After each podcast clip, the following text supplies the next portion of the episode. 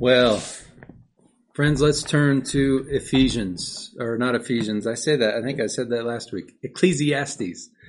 Let's turn to the book of Ecclesiastes and go to chapter 4. That's where we're going to be uh, this morning. I'm going to spend some more time in this book. It's been really good to to uh, camp out here for the last number of weeks, and so I'm excited to to get into it again with you this morning. Uh, there were a few, I think, that we mentioned. There was a couple names. Aaron and Noah. Wanted to say hi to you guys. You you uh, said hi specifically. Uh, we miss you guys. Want to see you soon. I know I saw the Changs on there and uh, Sharon, uh, but can't wait till we can do this again in the same room. Really, really looking forward to that. but we're going to make the best of it again this morning and go to Ecclesiastes chapter four. That's going to be our focus as we look to, to God to feed us with His Word today. Um, and as I've said in, a, in, in different ways in the last few weeks, Ecclesiastes is a book that is concerned with helping us think about the ultimate meaning of life in this very fallen, broken, confusing world in which we live. Ecclesiastes is a very honest book. It's a very honest look at the world through the eyes of a very wise man. Now, in chapter 3, which we looked at last Sunday, uh, the preacher, as he's called in, in Hebrew, his name is Koheleth. In Greek, it's Ecclesiastes. Um, the preacher, uh, who's a wise king over the Jewish people, I suspect it's probably King Solomon, He's reminding us in chapter 3, which we looked at last week, of the fact that the events of our lives and the rhythms of, of this world are ultimately out of our control. They're ultimately out of our hands. That there is so much that goes on in this life and throughout the world that we would not allow if we were God. But of course, he also reminds us that we are in fact not God. You are not God. I am not God. Uh, and because of that, we should simply trust that God knows what He's doing at all times and look forward to the day when He ties all the loose ends of life together and shows us what He's been working on and working towards since the beginning of time. And we should simply embrace a posture of worship and submission and obedience to Him in the meantime. That's what he says in chapter 3. That's what he teaches us in chapter 3. And in reality, he could have very well wrapped up the book there at the end of chapter 3. He could have just simply said what he did there uh, in those verses, namely that life is full of ups and downs, that we have no control over that, that God is working in, in all of it, and that our job is simply to worship Him. He could have just said those things and then jumped immediately to his conclusion, which he eventually gets to in chapter 12 at the end of the book, and said, This is the end of the matter. All has been heard. Fear God and keep his commandments, for this is the whole duty of man, for God will bring every deed into judgment, every secret thing, whether good or evil. He could have very well have done that, but he didn't. And in fact, he does nothing of the sort. Does nothing like that. Instead, in chapter 3, he teaches us that there is a divine genius and divinely appointed rhythm to all of life, the ups and downs, the good and bad, the pleasant and the painful, that God's at work in and behind all the events of our lives and in all the events of history. And then in chapter four, it's as if he says, but I fully understand that it sure doesn't seem at times like these things are true. In chapter three, he's reminding us that God is in control. And then in chapter four, he's admitting openly that this world is still quite broken.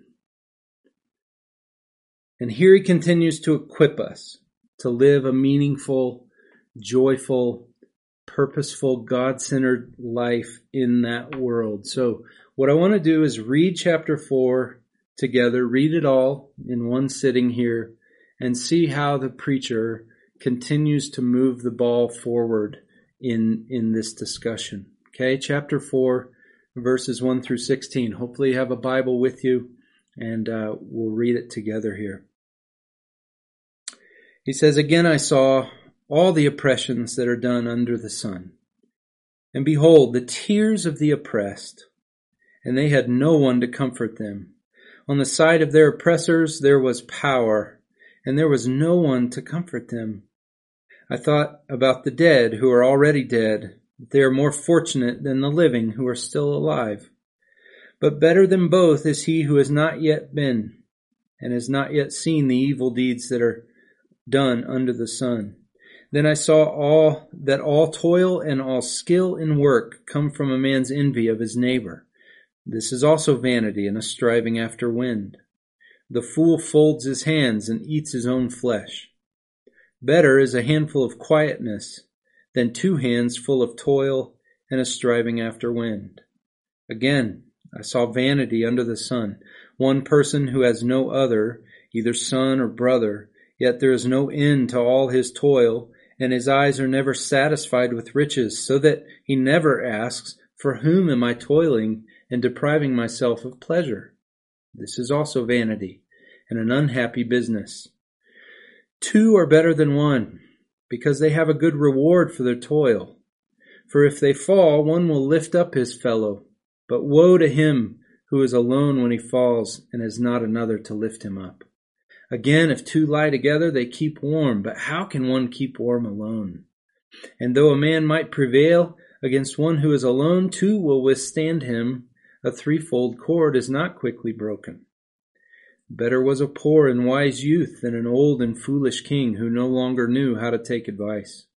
For he went from prison to the throne, though in his own kingdom he had been born poor.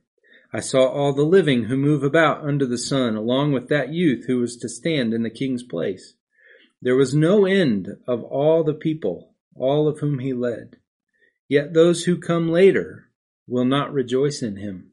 Surely this is also vanity and a striving after wind. All right, so I've given the sermon this morning the title, uh, Surviving a Broken World. Surviving a broken world. That's what the preacher is doing here in chapter four. He is, uh, he goes along pointing out a number of ways that the world in which we live is broken, and it's so broken, as he shows us. And then he gives us a glimpse regarding how to endure that world, how to survive it, how to thrive even in its brokenness. So we're going to look at the text under the umbrella of two headings. If you read through the chapter, it's kind of hard to divide. It's hard to break up, uh, and and uh, in a sense, you know, trying to break up Ecclesiastes into neat, clean points is a little bit like striving after wind. It's a little bit like shepherding the wind. So I'm not going to try to do that. What I want to do here is just break up our our attention to this chapter into two uh, two sections, two headings. The first heading is uh, what we're going to look at are, are the evidences of the world's brokenness, the evidences of the world's brokenness. And then secondly, we're going to consider the encouragement that the preacher gives here to survive the world's brokenness. So we'll look at the evidence of the world's brokenness and then encouragement to survive it. Okay, so first let's let's look around with the preacher at some of the evidence of the world's brokenness. How do we know that the world is broken? What the preacher's doing is just looking around. He's looking around at the world. He's looking around at, at life, his surroundings, things that go on around him. And he mentions at least six evidences here uh, that the world is broken. First is in verses 1 through 3. It's the problem of oppression, oppression or abuse. That's what he points to in verse 1 when he says, Again, I saw all the oppressions that are done under the sun, and behold, the tears of the oppressed, and they had no one to comfort them. Oppression shows up in various forms throughout the world, and it goes on everywhere. It goes on, goes on everywhere, and in every segment of society. Nations oppress whole people groups. Corrupt governments, you know, totalitarian regimes oppress whole nations, whole people groups. Uh, I think of our persecuted brothers and sisters here, those who are living under governments that are actively seeking to snuff the light of Christ out from throughout their nations in places like North Korea and, Afghanistan and Somalia and Pakistan, among other nations. Governments oppress people. Extremist groups oppress people. They oppress cities. They oppress regions. Slave masters oppress slaves. Uh, some religious leaders abuse people under their spiritual care. Husbands, some husbands abuse their wives. Some parents abuse their children. Some pastors abuse church members. Um, Walter Kaiser, in his little commentary on Ecclesiastes, says, What a list of possible injuries can be done to person, property, and a person's good name by those in positions of responsibility. There's no end to the list of abuses and oppression that goes on throughout the world. And those who suffer under the various forms of oppression and abuse often go out go go on without any real help or support or comfort. He mentions that here two times in verse 1. He says there was no one to comfort them. He's highlighting that. It's it's one thing to suffer. It's another thing entirely to suffer by yourself, to suffer without comfort. Um, but that's what he sees. He notices that. And, and I think we need to remember here that God notices that. He sees the oppressions that go on under the sun.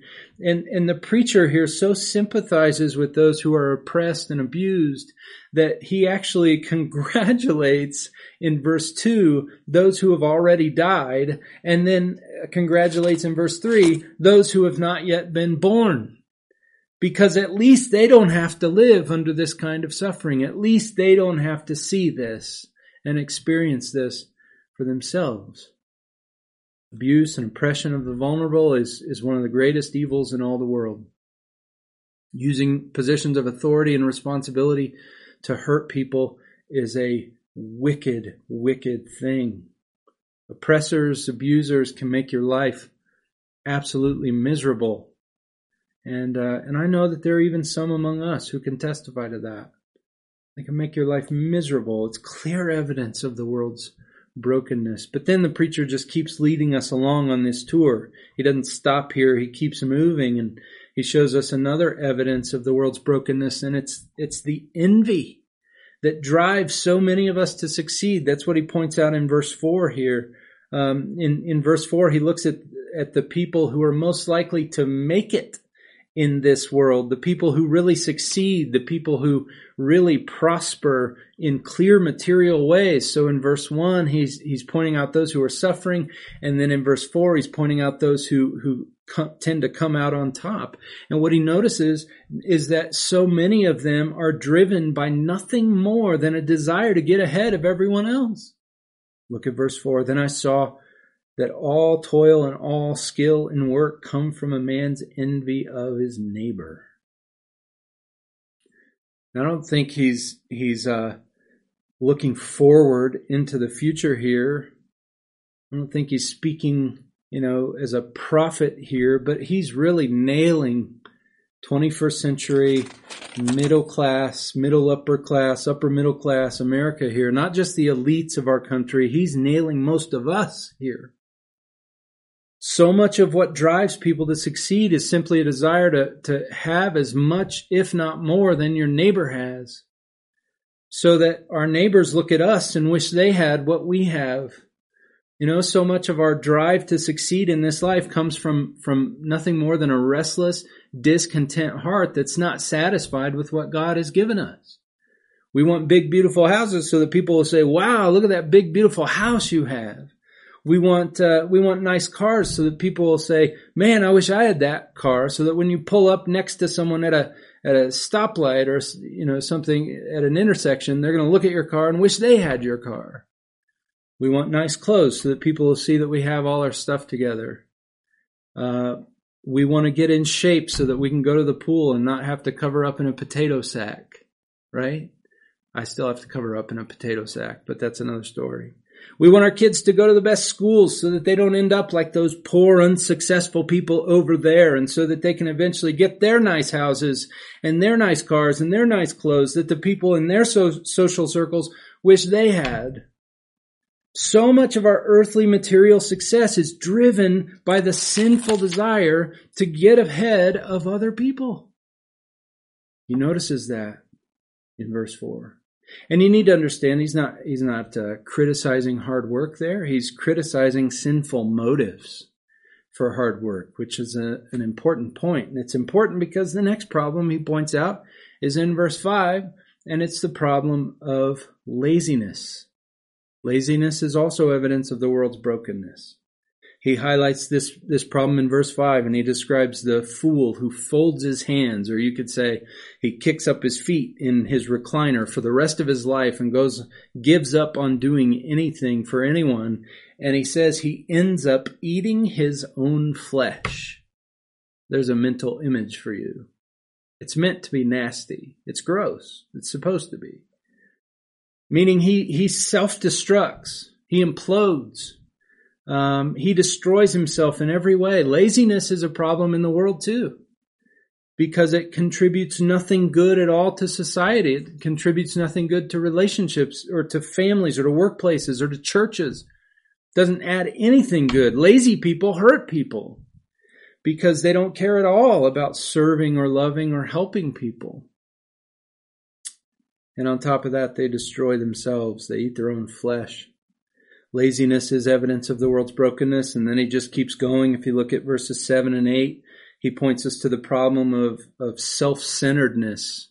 Self-centeredness. That's the, that's the man here in verses 7 and 8 who's working hard all of his life and he's accumulating wealth and he's pursuing success and he's working all the time, but he never stops to think of anyone that he could benefit, anyone he could help, anyone he could support with his resources. It's just all about him. What a waste of a life, the preacher says. What a waste. Yet people live this way.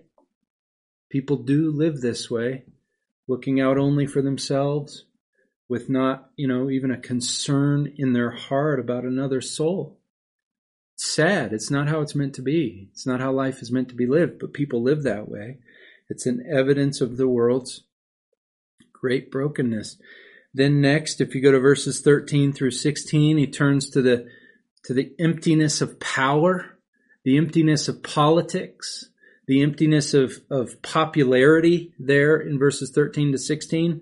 Um, it's another evidence of the world's brokenness, just the emptiness of, of making it to the top. Uh, he, he continues to look around the world and he notices how some people are just obsessed with power and obsessed with getting control and authority over people. They're obsessed with getting to the top of society. He mentions in verse 13 this old foolish king who makes it to the top and then at the end of his life or near the end of his life, he grows senile and hard-hearted and far too stuck in his ways. And then what happens to him? He just ends up being replaced by a young popular leader who has this Cinderella story and goes kind of like Joseph did in Genesis from prison to the throne. So the old man is done. He made it to the top and now he's got nothing and there's someone new in his place. But what happens to that young man who makes it to the top? The, the exact same thing happens to him. He has some good days. People love him for a short time. They, they praise him and support him and his reign as a king for a time. And then verse 16, time goes on and a new generation rises up and they want someone else as king. They don't praise him anymore. That's just how it goes, right? That's just how it goes. Even if you make it to the very top of the food chain, you won't be there for long. Yet people spend their whole lives trying to get to the top of the mountain for their 15 minutes. Why? It's vapor, he says, verse 16. It's, it's shepherding the wind. It's striving after wind. It's fleeting. Then, and I, I think it's worth its own point, though it's related to the, to the emptiness of power and popularity and all of those things. The preacher's also pointing out here the problem of the fickleness of people. The fickleness of people. That's a sixth evidence of the world's brokenness that he notices in verses 15 and 16. I think that's worth noting. Uh, people love you the one day and then they want you gone the next.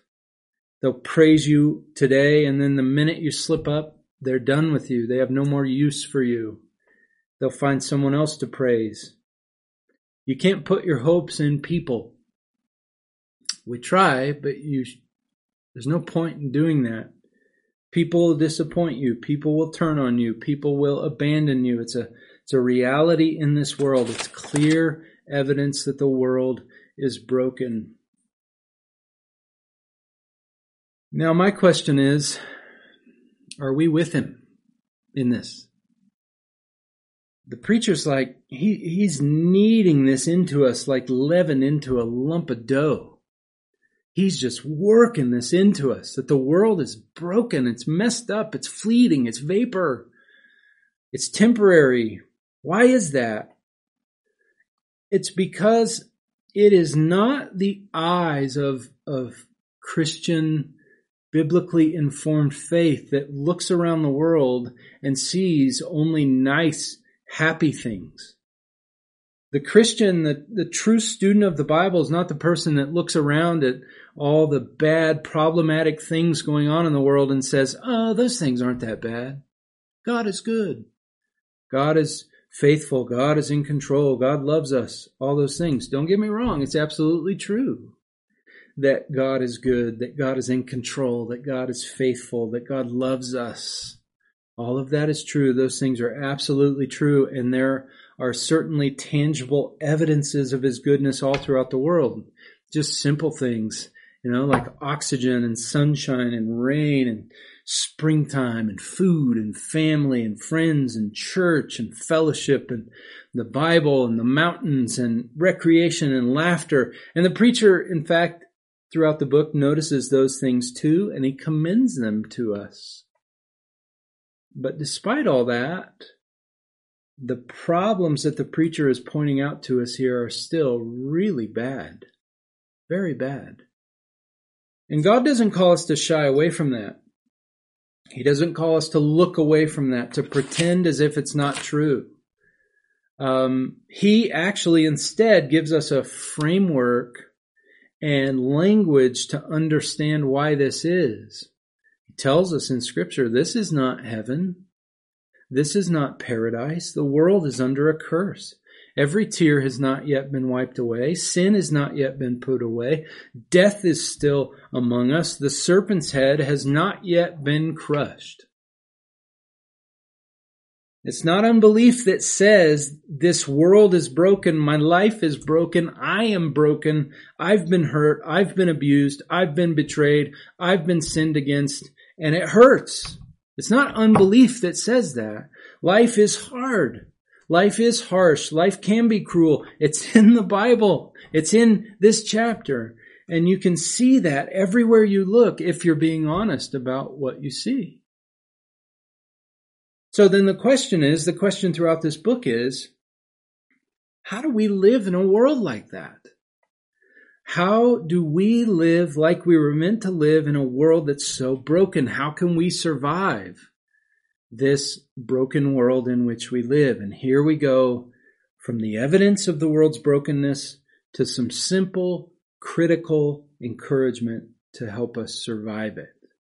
Where's the encouragement? Well, it's in that paragraph that I skipped just now in this previous section. It's in verses 9 through 12 verses 9 through 12, he's giving us encouragement to survive the world's brokenness uh, by just giving a glimpse of how to do it. Just a just a bit. He's he's sharing a, a, some simple observations. This is not everything there is to say. This is just a key point to make at this point in the book. How do you survive the world's brokenness? Here's his point in verses 9 through 12. Don't do it alone.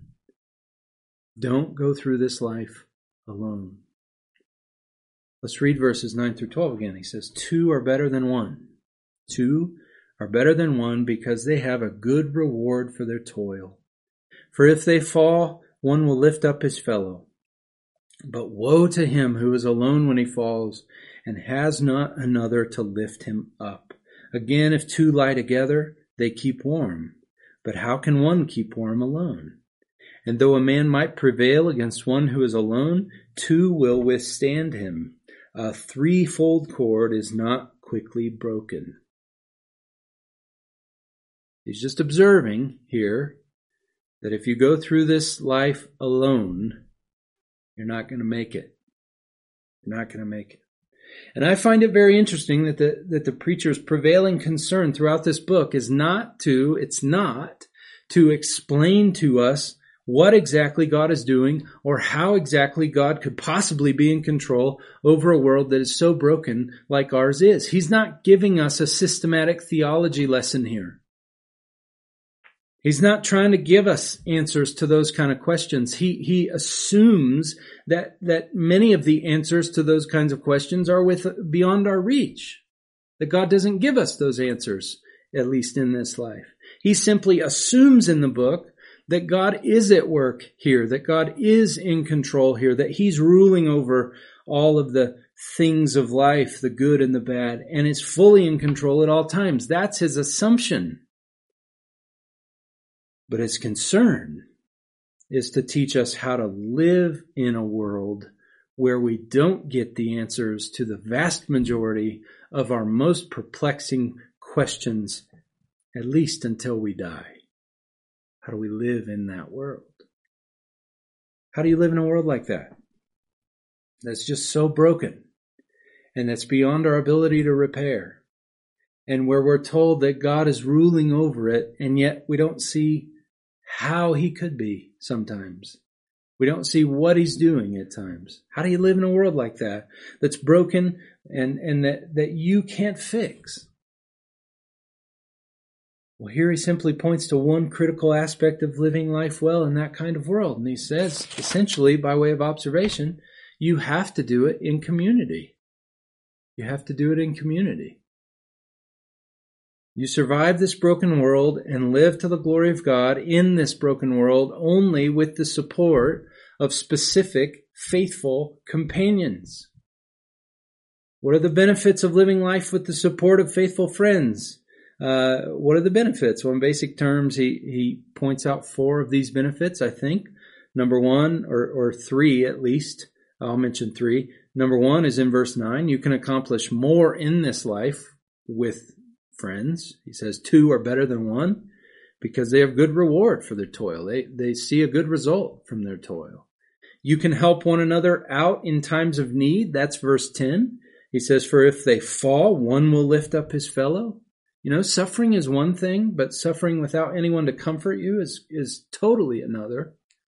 Sleeping out in the cold by yourself is one thing, but sharing body heat with someone in the cold is quite another thing so you can help one another in times of need. And then thirdly, you can protect one another from harm. That's his point in verse 12. Two are more likely to withstand the attack of a robber or someone who's trying, who's coming against you than one person is. And three is even better. You know?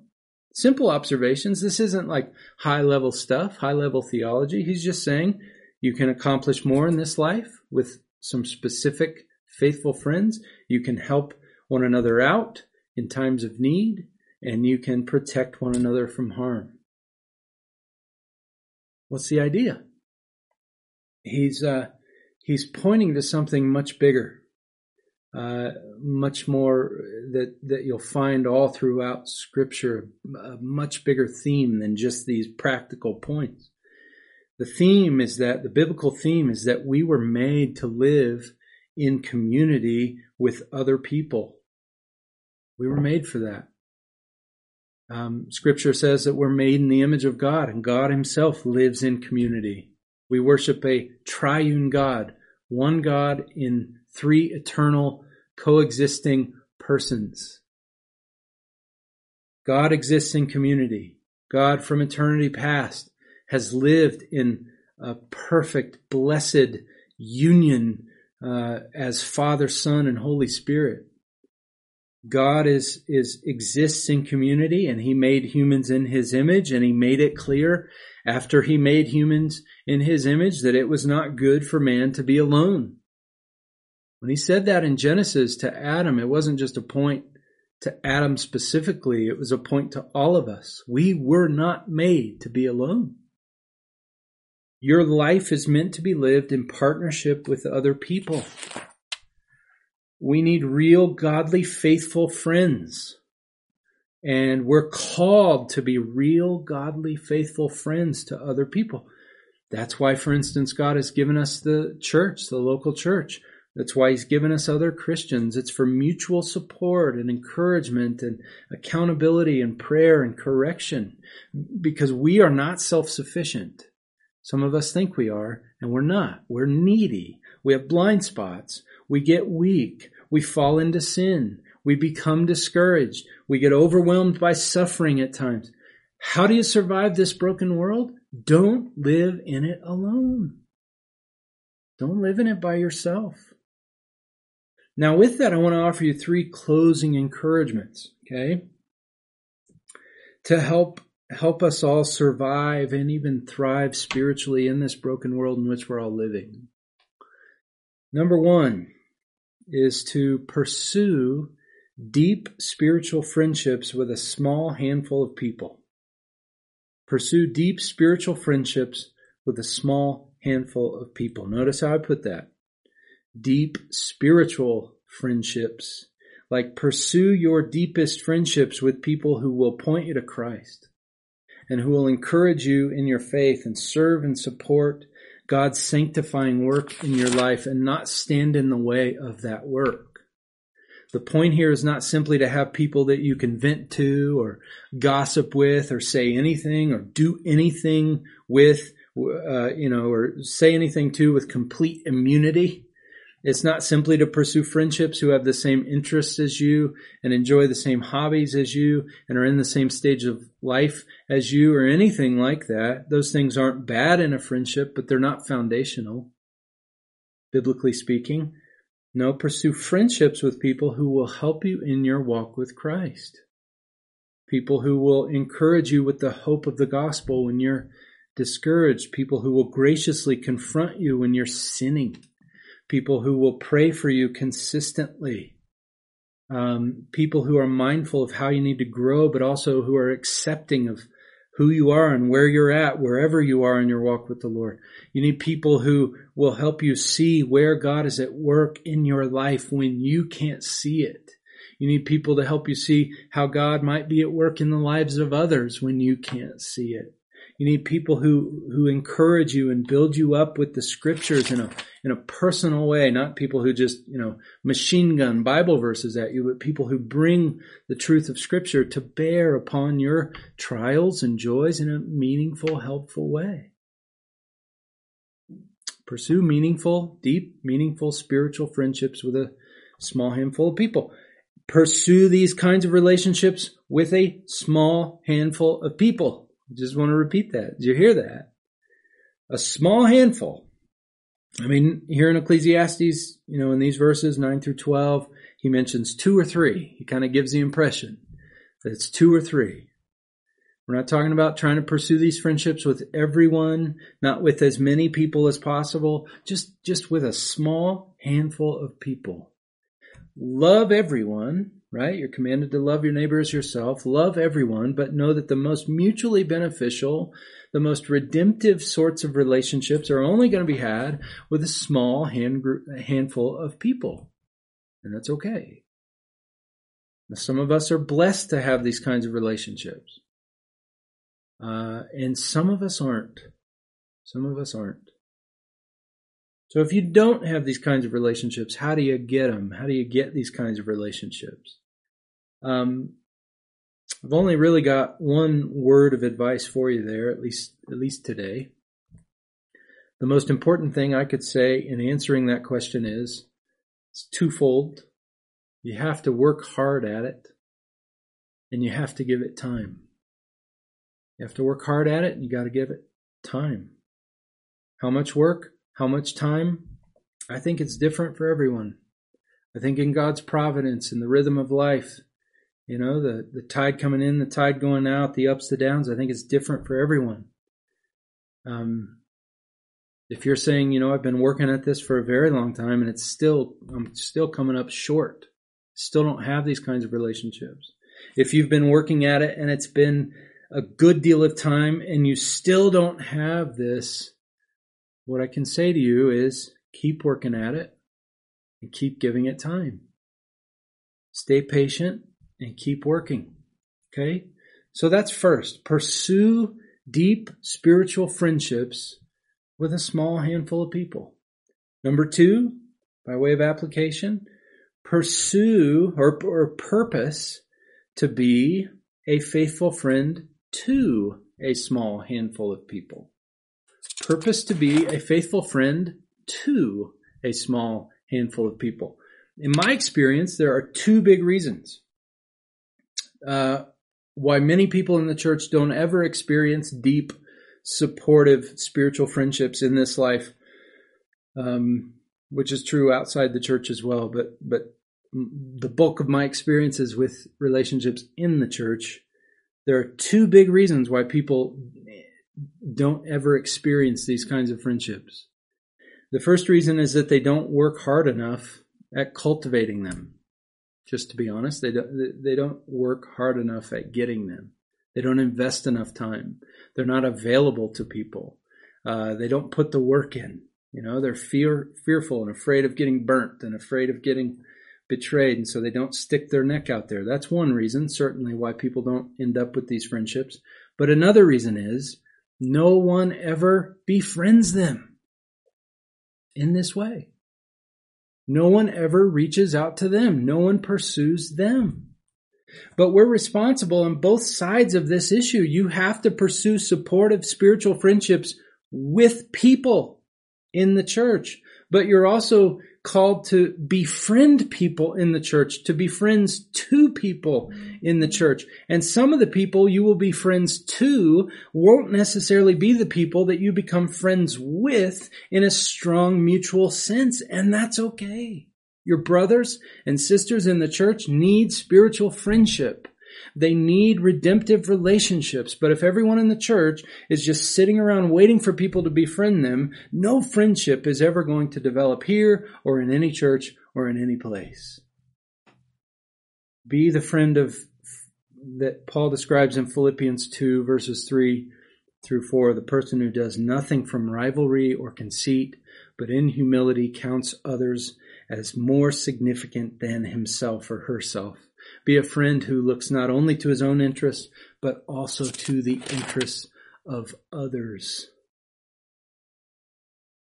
What if we purposed, what if every member in this church purposed to make our church a place where no member, no committed member of the church goes without a real, deep spiritual friendship? That's a high bar but what if all of us made that commitment? We're not going to let that happen here. We're going to befriend people, not just wait for people to befriend us, not just wait for people to serve us, but to serve them, to befriend them. So that's number two purpose to be a faithful spiritual friend to a small handful of people. And then number three, this is really most important and most foundational. Don't neglect the most faithful friend of all. Don't neglect the most faithful friend of all. God in Jesus Christ is the most faithful friend of all. Remember as you live your life in this broken world the promise of God to his church in, in the book of Hebrews, chapter 13, verse 5. He has said, I will not leave you or forsake you. That's the pledge of an almighty committed friend. And then he follows up those words in Hebrews 13 and says, quoting scripture again, he says, So we can confidently say, The Lord is my helper. I will not fear. What can man do to me? The Lord is my helper. I will not fear. What will man do? What can man do to me? How can you say that? You have to know that God is with you, that God isn't going to leave you or forsake you. You know, you think the, the greatest thing that Christ has done for us is not to be our friend in this life. It's not. The greatest and most important thing that Jesus has done for us is to satisfy the wrath of God toward all who trust in Him as Lord by bearing our sins on the cross and suffering for those sins in our place. That's the best thing Jesus has done for us. But one of the sweetest blessings of his atoning work, his redemptive work on the cross, is the reconciliation with God that it creates for us, the enmity between us and God because of our sin that it abolishes for us, and the friendship that he gives us as a result throughout this life in this broken world. That is one of the sweetest blessings that flow down to us from the cross. He has said he will not leave us or forsake us. And he has said that because he died for our sins in our place and has purchased us for God for eternity, that he will not leave us or forsake us. He did too much for us on the cross to abandon us in our sufferings and our difficulties today. The greatest friend of all is with us. He's with every Christian, every step of the way throughout this messed up life, and yet we, we, if we're honest, we so often take that for granted. When we look to other things and we look to other people to satisfy us and encourage us, and we look to people to be what only He can truly be for us. Don't neglect the greatest friend of all. Yes, this world is broken. you bet it is. But Jesus Christ stands ready to befriend you as you limp along throughout it. He will stand with you from day to day, and he will not leave you if you are one who trusts in him as Lord and King. It reminds me of, of the words of an old hymn, which we're going to sing in just a moment together. From the, the old hymn, How Firm a Foundation. How firm a foundation. The last verse of the song encourages us with these words. It says, The soul that on Jesus has leaned for repose, I will not, I will not desert to his foes. That soul, though all hell should endeavor to shake, I'll never, no, never, no, never forsake. If you know that, if you rely on Him, if you experience that friendship, it will uh, it will support you and encourage you when you're walking through seasons of life without many friends, and it will strengthen you and equip you to be friends to others as you point them to Him. He's the greatest friend of all. Don't neglect, don't neglect that in this broken world. All right, let's pray together. Father, we thank you that you through your Son, are a friend of sinners, that you are faithful to the end, that you will not leave us or forsake us, that you love us with an everlasting love, and that you're with us in the valleys and on the mountaintop. We praise you for your love that that uh, causes you to be such a faithful friend to us in this world. We live in a broken world. We live in a world that's under your curse, waiting for your redemption, waiting for you to lift that thing forever. And yet it's still your world. So we pray that you'd help us to walk with you closely and to support one another as we experience the world's brokenness in so many forms. May you be a friend to us throughout our days. Jesus' name.